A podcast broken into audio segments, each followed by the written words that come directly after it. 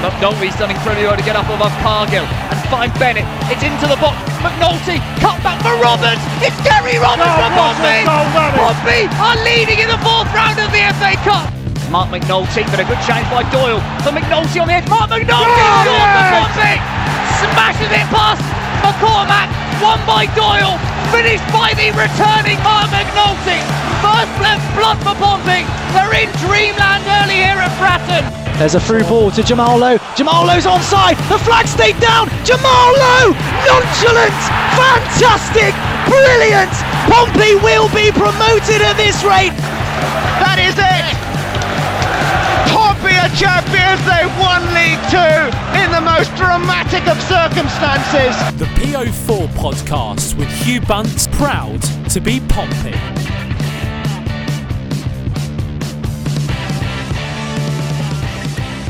Hi, Pompey fans, and welcome to PO Forecast episode 64. Well, it's been a week of ups and downs as the Blues went and broke records to get the ninth win in a row, making history, only to go and lose away at promotion rivals Coventry. Joining me today on the podcast is Pompey News Now's Rob. How are you, Rob? I'm good. I'm good, Hugh. I've re- I've recovered uh, after a night out in uh, in Liverpool. The um, I felt that's a bit deja vu there because I said that after we went to Sunderland, didn't I? I was on the podcast after that as well. Yeah. Uh, yeah, I'm I'm good. I'm good. I didn't really enjoy watching the uh, the game yesterday, despite it being free. It was uh, two hours of my life I won't get back. No, exactly. Well, we're going to go in and um, review that in a second. But first of all, we're going to go in and review the Tranmere game. And we took a little bit of a different approach. Uh, some of you guys already know because we bumped into some of you out. But me, Rob, Andy, and quite a few of the other guys, Matt, uh, Proudy, etc., from the Pompey Now team were at um, were at the game. And we all went out together in Liverpool afterwards. So what we thought we'd do is we'd record our review of the Tranmere game in the pub after quite a few beers. So not quite sure how it's going to sound, but what we're going to do is just input the audio here, uh, let you guys listen. So me and Rob had a chat after the game, and me and Matt, who did the last episode, also had a chat after the game. So here's us in the pub after quite a few beers, shall we say, out in Liverpool with our review of the game against Tranmere. I'm here today with Matt after the Portsmouth game in Liverpool in the Shipping Forecast pub after a few beers. And Matt, what do you think about the game today? Yeah, I mean, uh, I think the pitch played a little bit uh, of um, sort of style in, in terms of, of the way we played today. I, we didn't obviously keep the ball on the ground like we have done the past few games, but ultimately, as I said in the podcast earlier in the week, professional performance. Got the result, and you know I'm delighted with that. And, and obviously, a couple of results went our way today as well. No, it's professional performance today, wasn't it, Matt? You got to say again, the goal from the set plate, from the set piece, sorry, was was particularly good to see again because it just shows when you're. It's a bit of a tight game anyway. It's a really real weapon for Pompey to score. It is, yeah, no, totally. And and do you know what? Like, the, the, we sort of analysed in the week as well earlier on that they were really poor from set pieces, and obviously that showed really early on in the game. As an overall, I really don't think Tranmere had much to them, to be honest with you. They had a couple of opportunities, but they fluffed their lines quite a bit, and ultimately, you know, it, we did the job what we had to do. Ultimately, you know, and, that, and that's that's always what you what you ask for in an away performance. I think we sat a little bit deep, unfortunately, after the second goal, and I think you know we kept giving the ball away and giving it back, and and it just sort of kept coming back. But again, defensively, I, I don't think we did a bad job. We didn't really give them too much either. No, I agree, mate. It was one of those games as well, wasn't it, where I thought the centre backs today for Pompey were absolutely outstanding. Raggett and Burgess together at the back, really limited chances for, for Tranmere. And James Vaughan against his old club for Pompey, I thought he was poor today. He didn't get any stiffs around the box. And you could see that Tranmere were really struggling to get any real clear cut opportunities. And when they did get a few, uh, header at close range, etc., you know, they, they really failed to take to take charge of those, didn't they? They did, yeah, no, totally. And, you know, ultimately, I think the defence did what they had to do.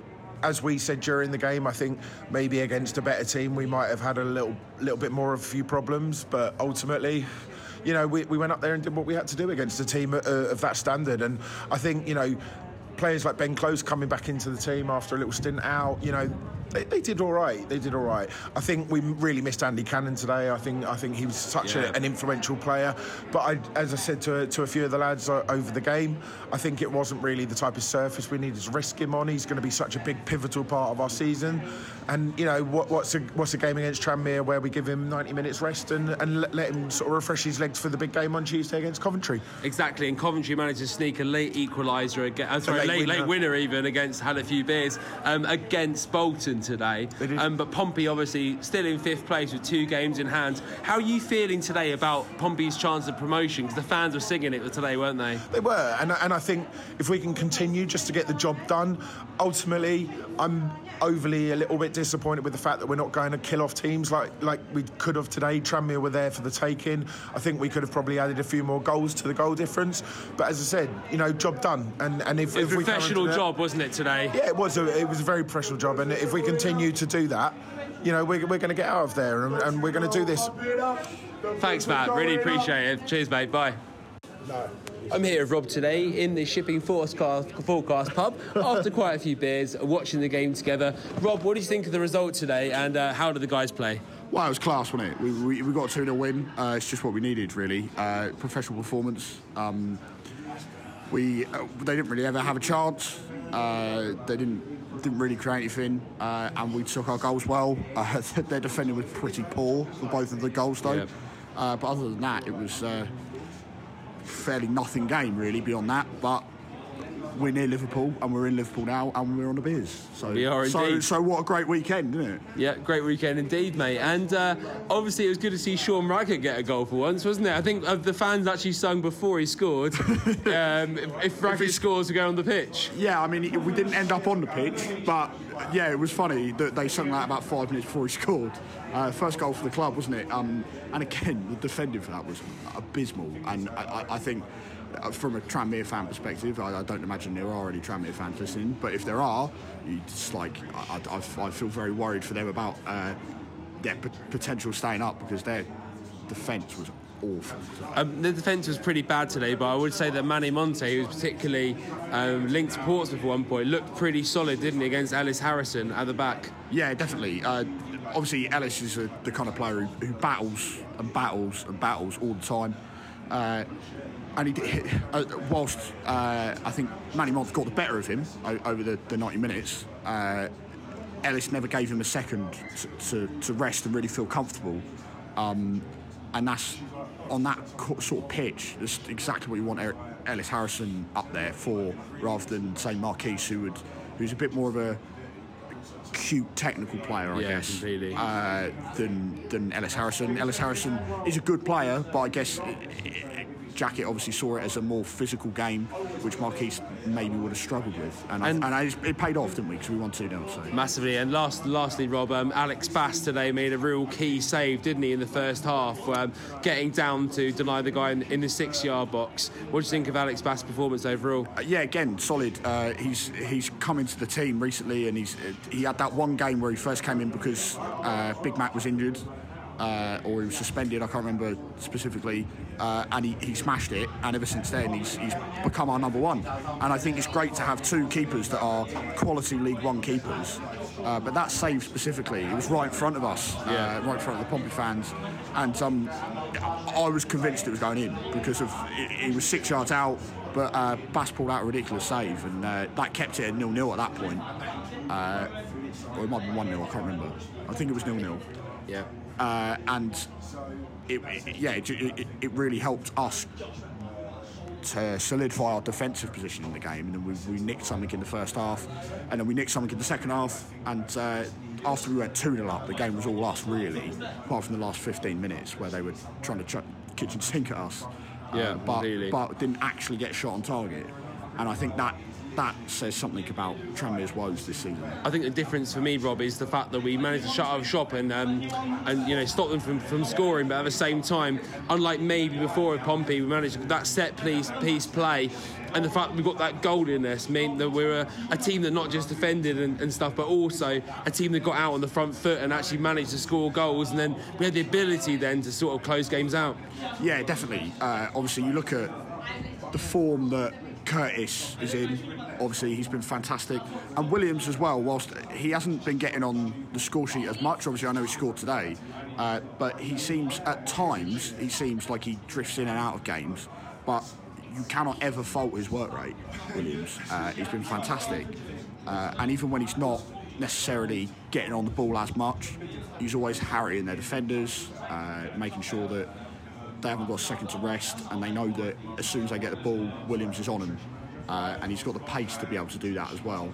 Uh, and I think that the defensive solidity allows kind of Curtis, Harrison, uh, Williams, and it was McGeehan today playing at the, the sort of number 10 role. Yeah. Uh, allows them the more creative freedom to be able to create more chances. And I know obviously today, today the chances created were fairly lacking, uh, but the ones that we did create, the good chances that we did create, were taken, and that, that gives us the three points. And That's at, this, need, sta- at this stage of the season, that's what we need. We need Yeah. to grind out results.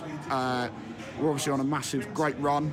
Uh, we need to grind out results, and we need to just keep solidifying our position. We're, we're six points off top with two games in hand, and i i who knows where it can take us from here. Exactly, and now we've uh, managed to do that cursing thing by getting those uh, nine games in a row wins. Um, history is made, as they would say. And Rob, we'll leave it at that, mate, because we'll have a short talk on the podcast later on We'll next week. And uh, let's go have some more beers and celebrate. Blue Army! Rob, we were quite optimistic, weren't we, after the, the game against Tranmere? We were in a pub garden, you know, beautiful city of Liverpool, surrounded by awesome people. In reflection, how are you feeling about the Tranmere game? Is it something that you changed your mind after the Coventry result? Just about to talk about. I think a lot of a lot of what I said after the the Tranmere game uh, doesn't doesn't change. Um, the fact it was a professional performance, you know, the for once I think Jackie got the tactics right. Um, I often criticise him about substitutions, etc. But but then Tuesday's result does kind of detract from it a little bit. Obviously, the the turgid performance really it felt quite laboured in, in a lot of ways uh, against Coventry. Um, and I think maybe an element of that was that there wasn't any substitutions on Saturday. Maybe players were feeling a little bit not entirely fresh after a game uh, just a few days before. But then again, Coventry had the same. They had a tough game against Bolton. They just won. So, you know, I think it's kind of one of them where after about 10 minutes you thought this is either going to be a nil-nil classic or it'll be a classic Kenny Jackett put 10 men behind the ball don't create anything and then nick a goal late on but unfortunately that late goal just went to Coventry instead rather than, rather than us Yeah, and I haven't seen it back yet. Uh, Sam Stone, one of the Pompey News Now lads, also does the Express FM, said that there was a hint of offside for Matt Godden's goal. Not that we can, you know, use that as an excuse or whatever, because Matt Godden's come on the pitch. You all know what he can do. He's a goal scorer. He scored quite a few for Coventry this season, but that's a lapse in in concentration, Rob. Really, isn't it, to let a striker who's just come off the bench, really, with his first touch, come on and, and get the goal. Yeah, definitely. Um, I think maybe the Pompey centre backs thought that the game was pretty much done, or there was, as you say, just a lapse in concentration, or that, or they thought he was offside. But even then, you've got to play to the whistle, and it's just disappointing that that happened. He took his goal very well, though, I must say. It was a good finish on the turn.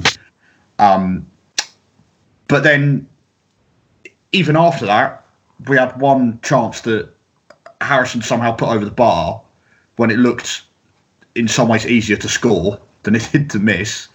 Um, and he had one just after he come on as well. Uh, so there were kind of chances there that if we'd taken, the result could have been different, but it wasn't yeah, to be. one of, one of those things really, because I thought that you know the first half you had John Marquis starting up front. Kenny Jackett came out and he said after the game the reason why that was is he thought Ellis might be a little bit tired after playing on that that leggy pitch, shall we say, against Tranmere, um, in which Jackett didn't make any substitutions at all. So he sort of rode him through the Tranmere game and decided to start uh, John Marquis up front. John Marquis didn't really get any service, did he, Rob? But at the same time, when you're playing that very direct style of football, which Pompey did against Coventry, is Marquis the right person to put up top? Or if you're going to play that way, you know, do you just start Ellis Harrison anyway, or even Ollie Hawkins at that rate? Yeah, I mean, it's it's difficult, isn't it? I think Jackett went into the game hoping that the the midfield three of uh, and Close, and Naylor would would really win control of the midfield and be able to dictate the game.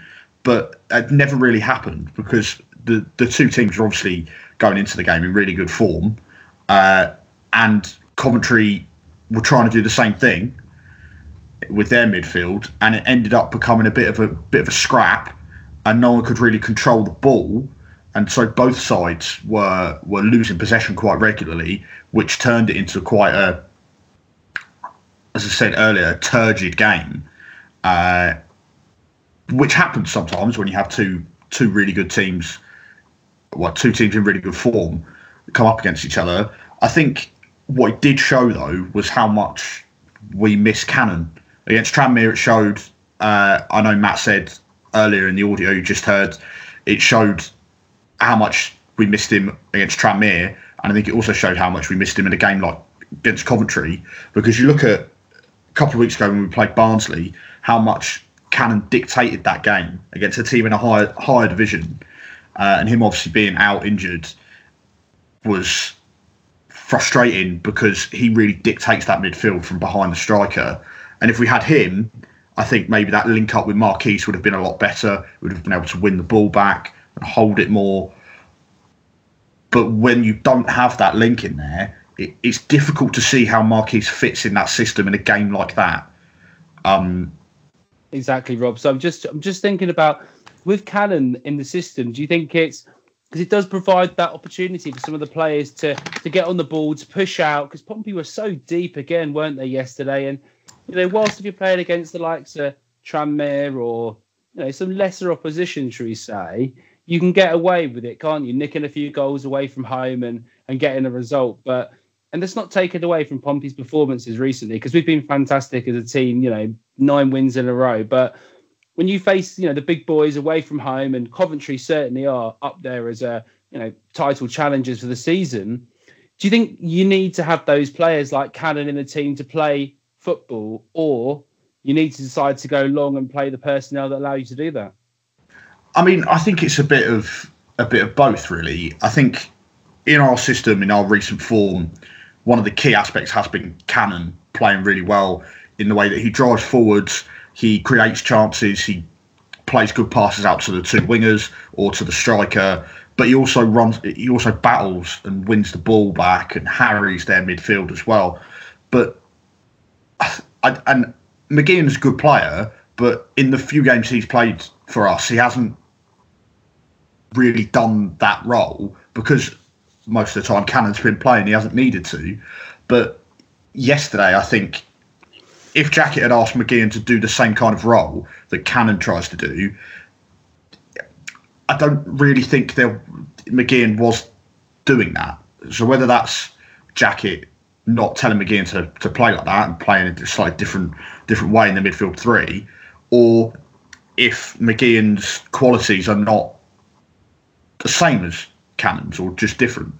Um, and so I think there's an argument to say that Jackett somewhat reverted to type a little bit because Cannon wasn't playing in the way that in the early season we'd play quite defensive, long football, and the ball would just be going over the heads of the midfield. So you wouldn't have that chance to to dictate the play from the middle against like we did against teams like Barnsley, you know, which was a really impressive performance, uh, and Tranmere to a certain extent as well. Uh, we we did dictate the play a lot, but it was I don't know. It, it was one of those ones that you could definitely see how it works and how it could have worked if Harrison had scored after he'd just come on. For example, it was a great save by their keeper, and we'd gone one 0 up. I think we probably would have seen it out, but that didn't go in, and it led to the one lapse in concentration at the back, resulting in the, the winning goal and it's fine margins, isn't it? Especially when you're playing teams at the top of the league you know, Coventry a good outfit. Only only conceded ten at home this season. Only lost once at home and three times in total all season.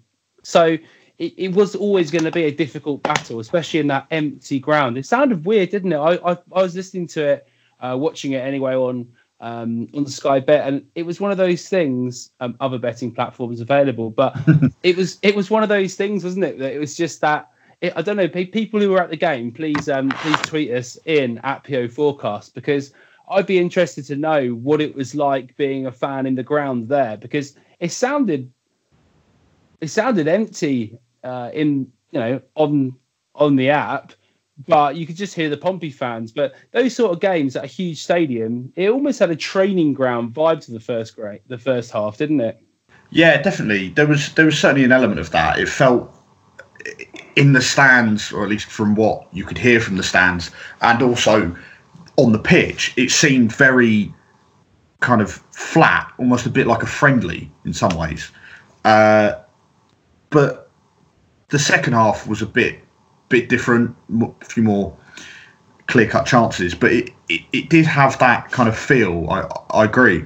And, you know, there was six and a half thousand fans there, and there was about 1,500 Pompey fans in a stadium which I think capacity is over 20,000, you know, and that the one end was completely empty. There were no fans in the end opposite the Pompey fans.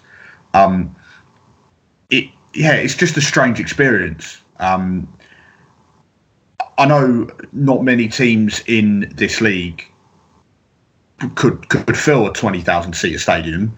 Um, and also, I know the issues that Coventry are not playing in their home city, etc. But it is just a, a strange experience when playing at a eighty percent empty stadium. Um, no, exactly. Especially when you compare it to Fratton Park, you know, it, it, where there's 17, 18,000 people there every week. No, no, uh, but I suppose it's just more of um, an observation from my perspective, looking at the game and. But you know they're professionals, and you know they just need to get on with it really. But right, do you know what? Enough about Coventry. Uh, I'm done with the game. We need to look forward, Rob. We need to look forward. You know we're on a, we're on an amazing run here. You know no matter how we get the results, we know we don't look like a team that's going to be blowing teams out four five nil all the time. But you know what? if we can get back on the on the momentum train, which is an awful word, but if we can get back back back to winning ways, even you know, and have a look at the fixtures ahead of us because we have some absolutely winnable games coming up here, Rob. We have some fixtures that the players should be getting together. They should be they should be licking their lips with you know the possibility of of getting some points on the board and getting our promotion track back on. And to that end, I went out and thought right, I'll put it out there, guys. You know, how many points do you guys think in the next four league games uh, that Pompey are, you know, going to get really? And uh, it was quite interesting, Rob, because the games coming up are Shrewsbury at home, Fleetwood away, MK Dons at home, and Rochdale at home. Now, I said to people, you know, how many points think you'll get? 10 to 12, 7 to 9, 4 to 6, or 0 to 3. 51% of fans voted for 10 to 12. That's heavy, heavy, that, yeah. 7 to 9 um, people, sorry, 33% of people thought 7 to 9. All right. So only, so 11% 4 to 6, and there's a few bitter few people out there. 5% of people, you know who you are, people. Zero to three points. If that happens, mate, or they just press the wrong button. Their their their their fingers just press the wrong button on the pole. Maybe they're all Sunderland fans, aren't they? the podcast. That's what I reckon it is.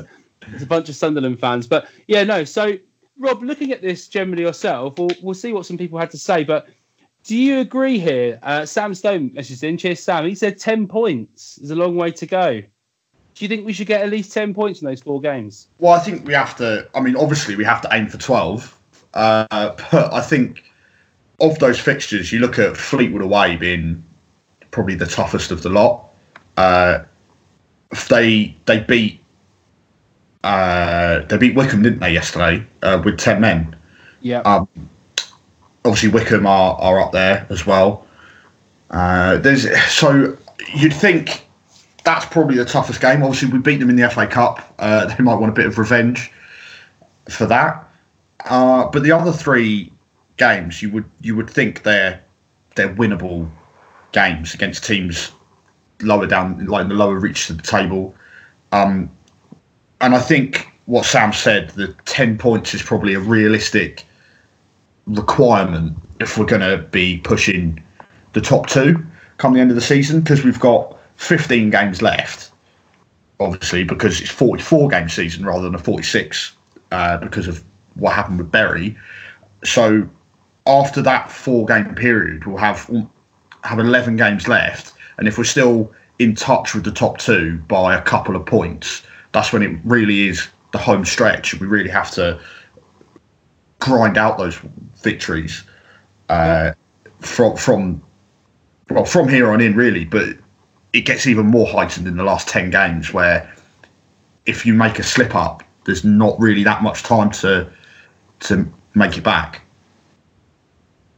no exactly uh, i think ben ellis agrees with you he messaged it and said beat shrewsbury rochdale and dons and lose against fleetwood i could see that happening fleetwood obviously good at home but been up there and got a result so we have to go fingers crossed but you think maybe we'll slip up in one of those games and i, I do agree with ben that i think Fleetwood is the most likely game um, to, to drop points in.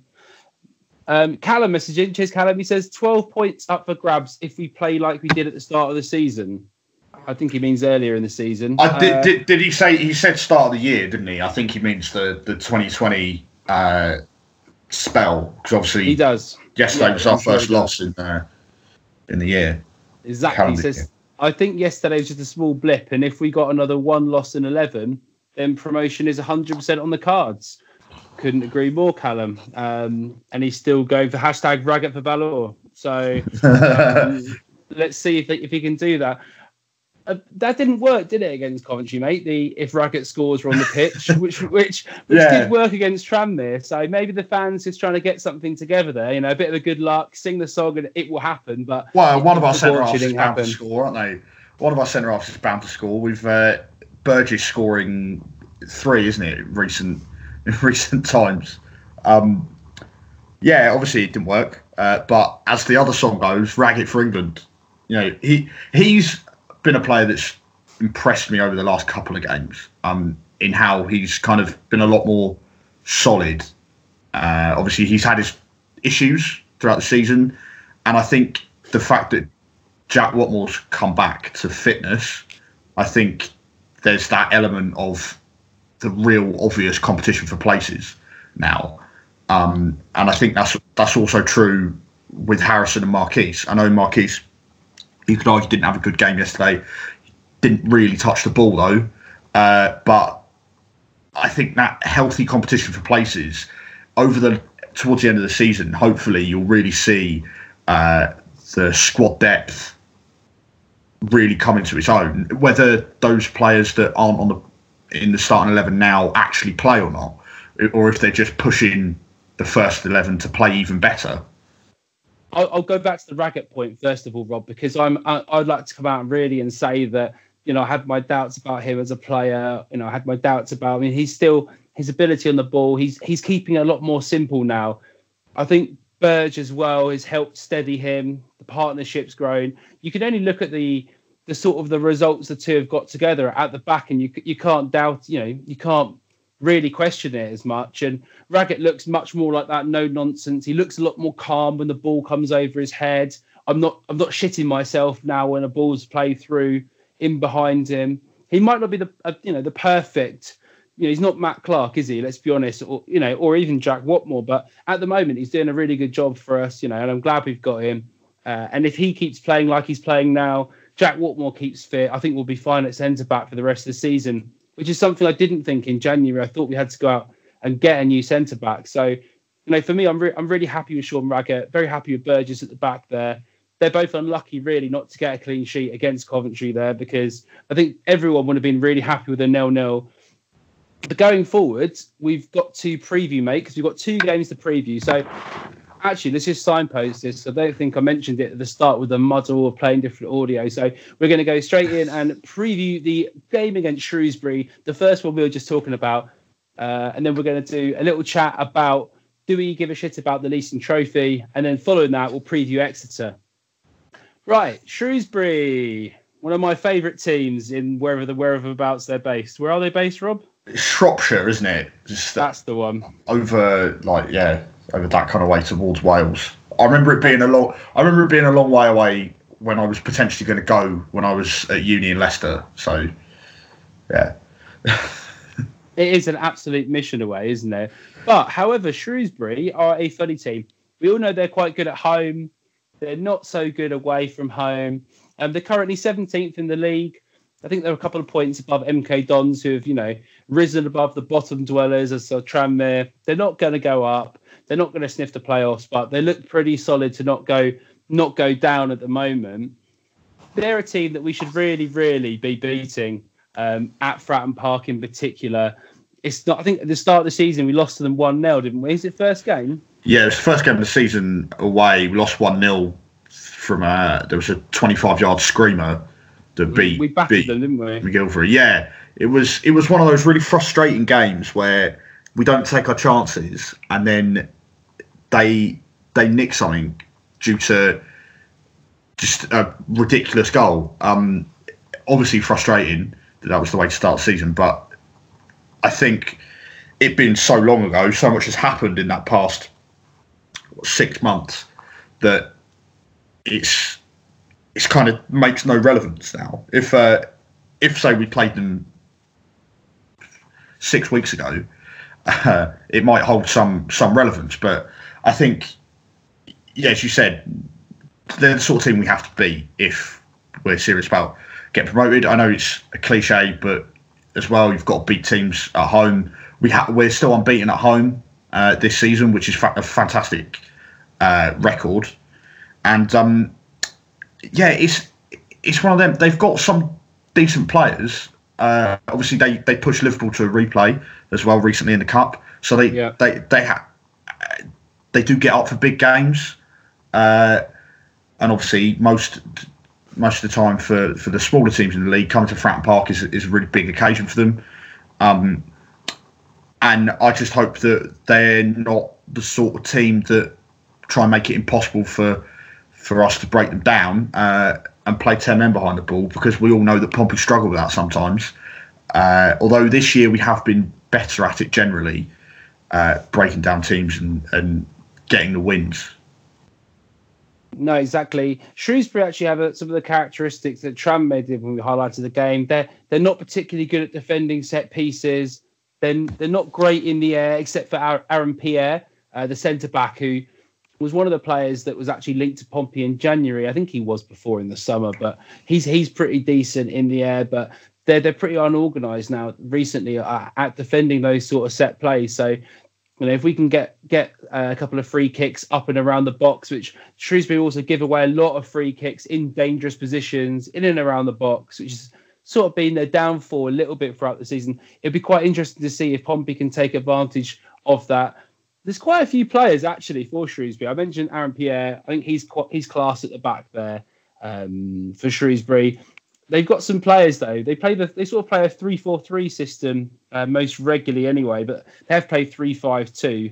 In that in this formation, they've won three, drawn two, lost seven in the league. So they've got Pierre at the centre of this, three at the back. My player that I like in particular for them is um, Oliver Law- Oliver Norburn. Um, he's pretty good. He's he's an attacking sort of central attacking midfielder. He likes to sort of um, play the ball on the ground, play little little passes. He likes to shoot from distance. Uh, he gets in. He's he's pretty good. He gets around the pitch though. He also gets stuck in, so he's not that sort of pure just attacking player. But so far this season, he's got three goals for them, which is second tied in the team. He's also got the most yellow cards at seven.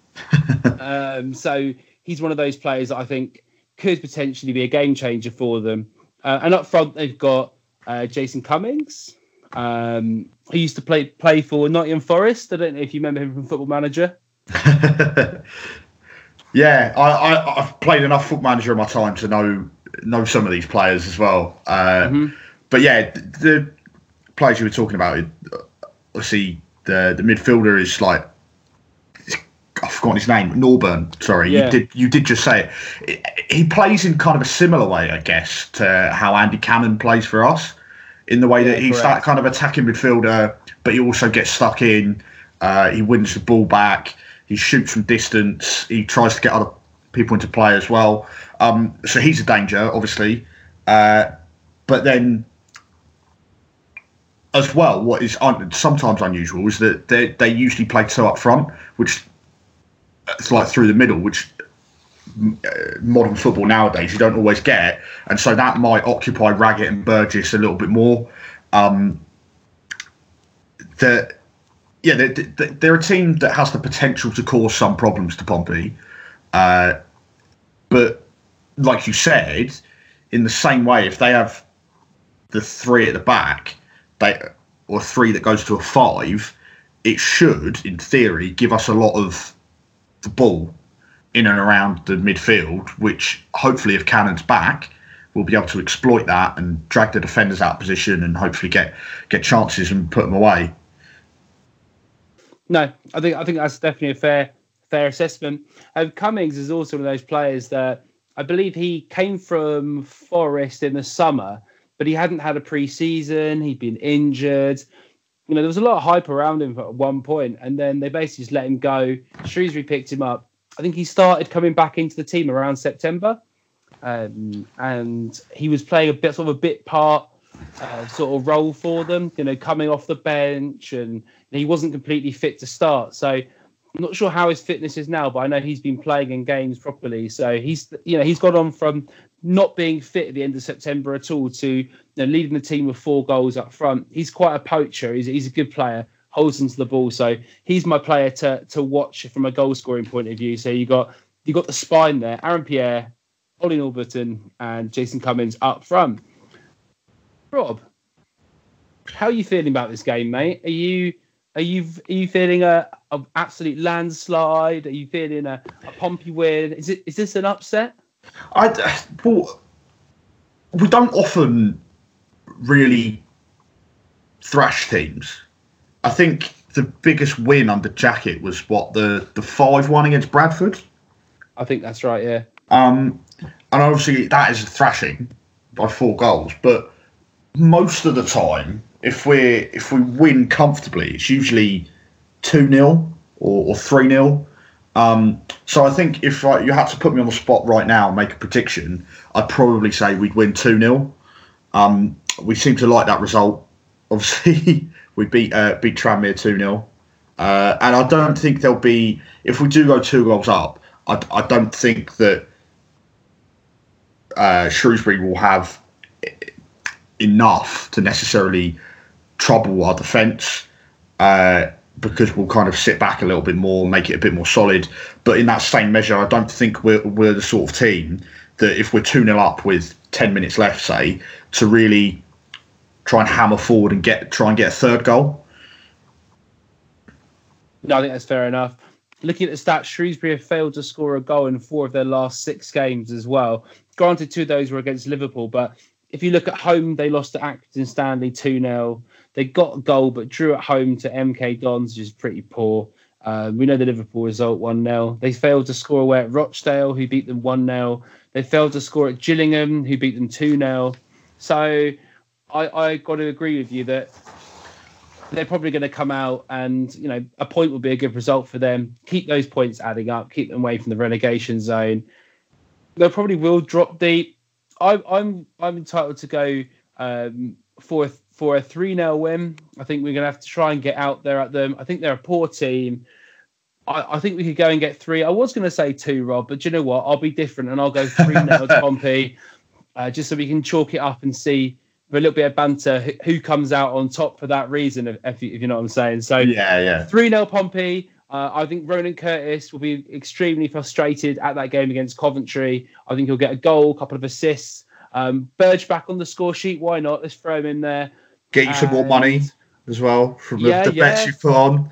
That's it. Yeah, hundreds of pounds, Burge, from a few quid. my man, my man.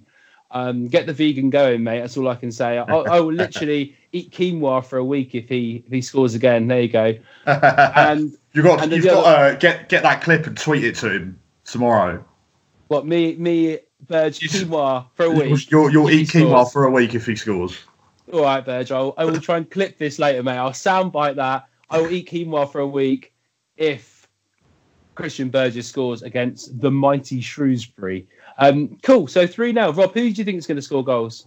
For, for Pompey, I th- well, if he's fit, which he hopefully should be, I think Cannon's going to get one. Uh, Mhm. And I think I can I can sense a Ben Close banger if he plays. Yeah, I can see that for sure. I think uh, it'd be good to see Cannon get back on the team if his glute, arse, whatever is wrong with him, um, fixes It's itself just a up and it's gets just better. a it's just a professional way of saying that, isn't it? You, you're glued. Yeah, size. it, it sounds like he's just gone out for a massive curry and um, Yeah. hasn't quite recovered yet. Yeah. I think Tom Naylor was chatting about the fact that he can now cook stuff that isn't beans on toast. So maybe he's been He's gone- experimenting a little bit gone- too far. Yeah, he's gone very extravagant and got himself an injury. That's it. He's done himself in. All right, let's move on quickly. Let's talk about Exeter. But before that, yeah, we put the question out there because I'm I'm generally interested to see what people's opinions are because we talked this a little bit to death, right, originally last season. But let's be honest, no one's even bothered talking about it this season as much as it was last season. So what I wanted to know is obviously we've got Exeter coming up, which we're going to preview, but does anyone actually care if we win the, the Checkatrade Leasing Trophy, FA Vase, whatever it is, competition, or is it just another day out of Wembley? Now, Rob, quite a few people have something to say on this. Uh, the first one I thought was quite interesting. Pete Blackman, cheers for rest, for messaging, mate. He says rest some players at the weekend for the Exeter game. I think he might have been uh, take, taking the the mick there, but if the the sentiment about that, uh, if we if we're just going to take that message at face value for now, I think I'd much rather get the points on the board and, and, and win the league game uh, because obviously if we were to have another season like last year where we win the Checkatrade Trophy, uh, we lose in the playoffs, that's a disaster, really. Uh, I think it in in, a, in some ways this season it has to be promotional bust. And yeah, it's it's it's nice to to get this far in the competition. It's nice to give some of the younger players a, a bit of a run out. Uh, but if you remember from last year, he Jackett did that until we got to the semi final against Bury, and then put the first team out, and we, and we beat them three 0 So Jackett does take this competition seriously, and obviously uh, the the carrot of going to Wembley, uh, and also the carrot of Pompey may well be, if they do get to Wembley, having more fans there than there was last time, because the other semi final is against Newport or Salford, uh, and with all due respect to them, they don't have as many fans as say a Sunderland or or, or, or Pompey, you know. So you'd think that if Pompey were to get there, they they, they would they'd have more ability to sell more tickets at Wembley as well. You know, when it's Salford, though, there's just going to be a load of plastic fake Man United fans turning up from Guildford, don't- you, to support them? Uh, yeah, but how many will there actually be? You know, if there You'll be was, surprised, I reckon. They'll come out If- the woodworks, mate. but if there was twenty thousand of them, and then ten thousand Salford, bear in mind they they, they get crowds that aren't aren't huge because their stadium isn't massive. Um, you know, that still leaves fifty five thousand in the in the ground. So it's it's, but getting away from that, I personally didn't go to Wembley last year uh, as a point of principle about the competition. I won't be going to the semi final, I won't be going to Wembley if we get there again. But that's just my personal opinion. Um, and I totally understand people that, that that say didn't go throughout the competition last year and then went to Wembley. It's a day out at Wembley, and I know especially my nephew went, uh, who's with my parents, and it was a, it was a great day out for him to go to Wembley with his his grandparents. Um, you know, and it. I totally understand it. I just don't want to go because I don't want I, for the all of the reasons that people have spoken about and spoken to death about the about the competition as well. No, completely understand. I think that's. I think last season it was a little bit more heated, wasn't it? In between maybe the two ideas, I feel like this season has been a little less heated. I don't know if it's a been there, done that situation, but let's go to people. They said, Bazam, thanks for messaging, mate. He says, if it means another trip to Wembley, and let's go for it. We can make another record of the only team to win it twice on the bounce. Rob, are you going to get that on a t shirt? Checkatrade Trophy uh, 2019 2020, yeah. Record um, break, like a half and half scarf, mate. well, Pompey on both uh, yeah, on both it. halves, yeah.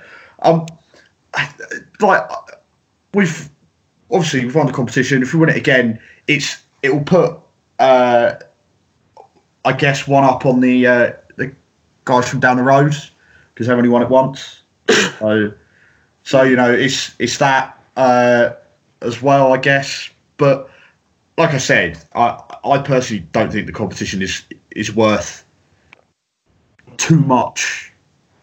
I'd much rather win win win promotion this year, and whether that's through the playoffs, whether that's through finishing the top two, I don't really care. Like as long as we go up this year, I think that has to be the ultimate aim. And I think the the the I've just realised been calling it the Checkatrade Trophy still. It's the leasing.com trophy.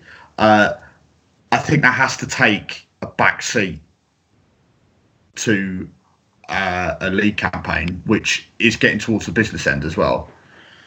Yeah, exactly. We can't have anything distracting in that sense, I suppose, from in my opinion, anyway, we can't have it distracting from the, you know what is the most important thing this season, which is getting out of League One, please. Because as well, if we were to get to the final, that would mean another postponed game on that weekend, which would mean we'd be playing another midweek game, which means we'd, we'd be playing something like, is it 15 in eight weeks? Or so, something like that. Um, which is obviously a drain. It's much more of a drain than uh, a certain Mr. Klopp was moaning about a few weeks ago. Um, yeah. And it's it, League One is is hard work. It's a slog a lot of the time. You know, the the game yesterday proved that two two of the better sides in the league, and it was a slog. It was a hard battle. Um, and we have to be prepared to use our squad depth in that, which is why I think uh, next Tuesday shouldn't necessarily go go full strength. Obviously, you want to win. You want to win as many games as you can. You want to maintain the momentum, but I don't think you should risk playing a first eleven necessarily. We'll, we'll get into that in a minute when we do the preview for the game. But Ben messaged in. Cheers, Ben. He says, "I'm not fussed. Great if we win it. Don't care if we don't." Fair enough, Ben. I think that's. I think that's pretty much my feelings on the competition really. If if you win if you win it, great. As long as it doesn't come at the expense of the league campaign. And I think that when you're looking at that really and balancing teams, and we've got quite a decent squad now, Rob. I'd say in the level of we've got you know a few players that you can rotate in and out without really affecting our ability to you know just seriously win something like like the leasing.com trophy because the sort of sides we're coming up against I think Exeter are probably the best side out of the three. Actually, we're playing them in the semi-finals. I think, yeah, we should be able to rotate. That, yeah. We're supposed to rotate a few players quite easily that we've got here playing, um, and I think we could still win it. You know, the likes of you know, why isn't Harness getting more game time? You could say, or you could put in Gareth Evans is more than capable of playing really well against uh, against Exeter you know, I'm not I'm not saying you know go mental and recall Adam May and start him in, in a centre attacking midfield, but what I am saying is let's get Haji Mnoga in there at right back maybe. You know, just just let's give some players a chance. Um, yeah, moving on. Terry says I'll probably get smashed for saying this, but I'd love to see Pompey back at the Wembley.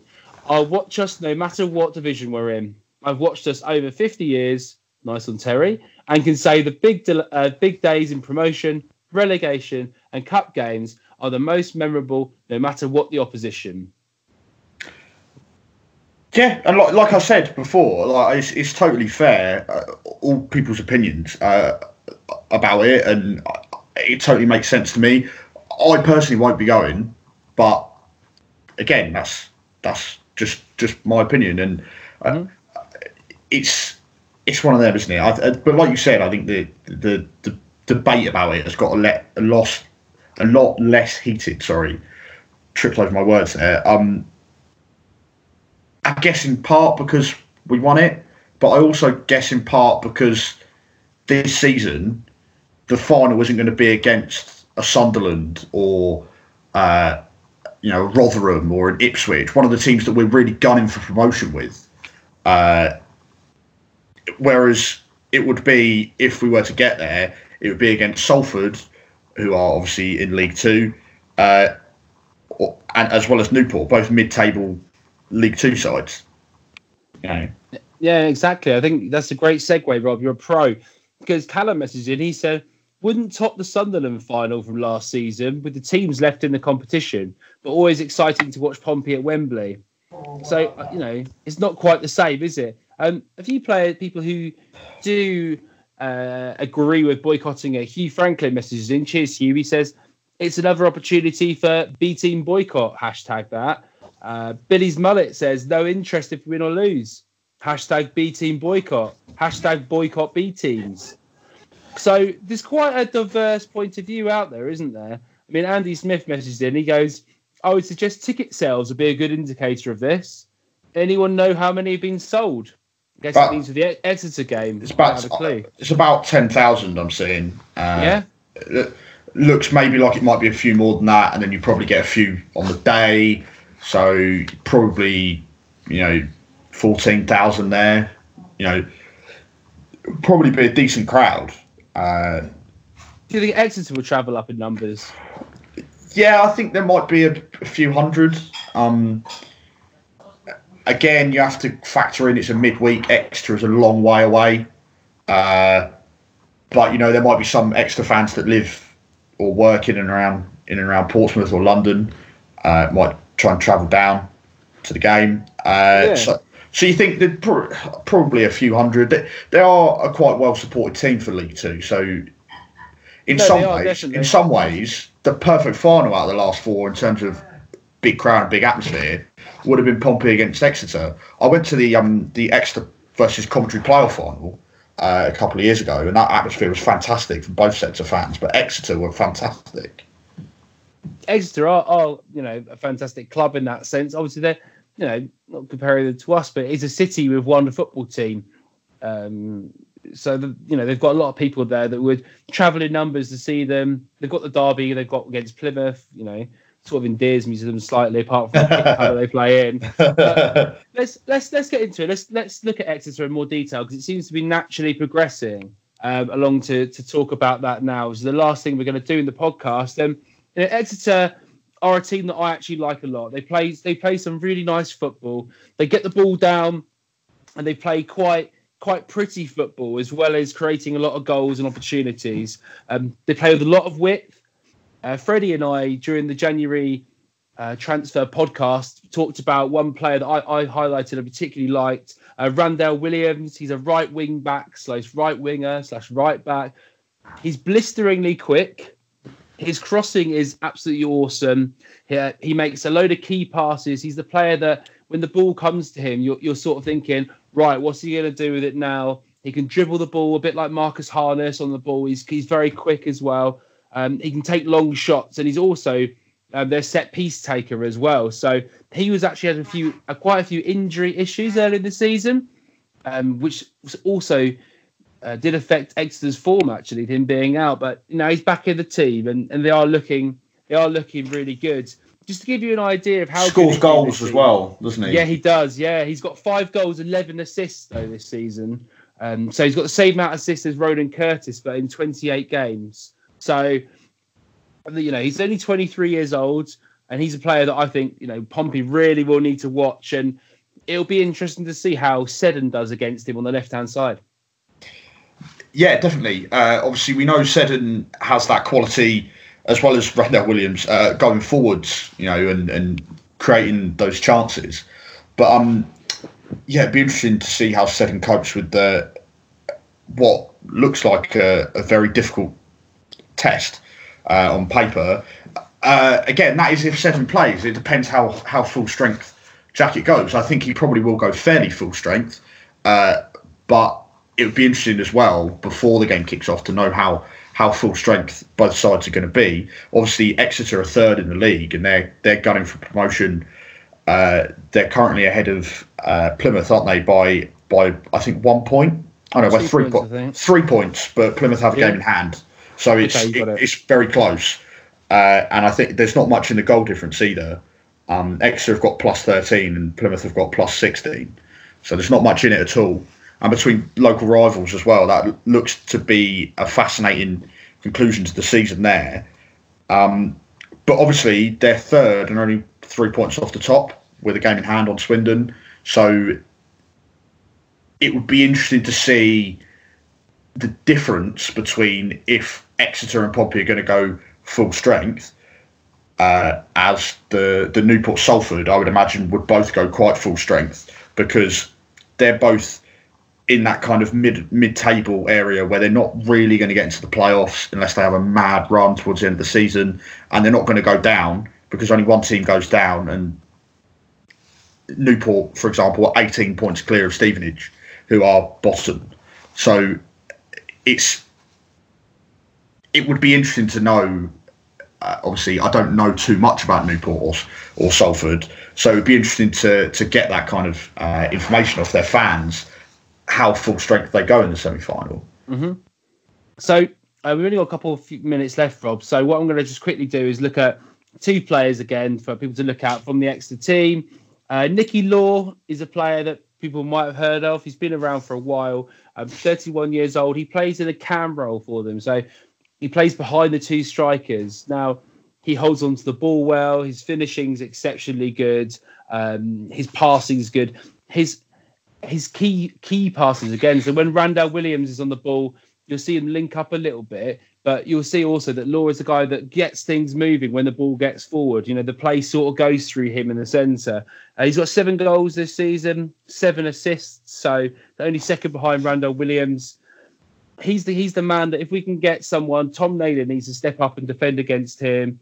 And then the only other player I really wanted to highlight for them because they are quite an attacking team, really. Um, is and I forgot his first name now. Is Bowman up front? I was about to say Ryan Bowman, yeah. Yeah, he's he's he's six two. He's strong. He's good at finishing. He's got eleven goals, I think, this season for them already. Again, very good player. He's the danger man to watch up front for Exeter. And let's just do our let's do our Talk- predictions talk- for the game, Rob. Talking about Bowman as well, just just uh, quickly, he seems very similar to how Exeter employed Jayden Stockley when he was there, and Yeah, how yeah. successful Stockley was at Exeter. Obviously, we know he used to play for Pompey, and that kind of same, you know, he, he didn't do brilliantly at Pompey, uh, but I think Bowman is a similar mould where he's he's tall, he's strong, he works hard, and he can score goals for Exeter, which. Mm-hmm. Stockley did as well, so I think it was like a direct uh, replacement. They got him from Motherwell as well, so he has that experience in the Scottish Premier League. he definitely won't be be worried about playing against our centre backs in that sense. He's a really confident player. So, Rob, what's your score prediction for this game? I know it depends who we play and stuff. We've got 30 seconds to wrap this up. What do you reckon against Exeter? Uh, against Exeter, I'm going to go uh, a 3 2 win to Pompey. Three two win. Yeah. I'm gonna go. I'm gonna go two one. Right. And who knows who's gonna score for in in this game because I don't even know who's been playing. So we'll, yeah. go, we'll go. We'll go two one. Um, and we'll leave it there. Rob, it's been great having you on the podcast, mate. Awesome. It's been great great to be back. Uh, I'm sure I'll be back soon as well. Indeed, mate. Definitely back soon. All right, mate. Um, cheers, cheers again, guys, for listening. And until next time, that Pompey. You have been listening to the PO forecast for Pompey News Now, available on SoundCloud, Spotify, and Apple Podcasts. Follow PO Forecast and Pompey News Now on Twitter for more information. And there is the full time whistle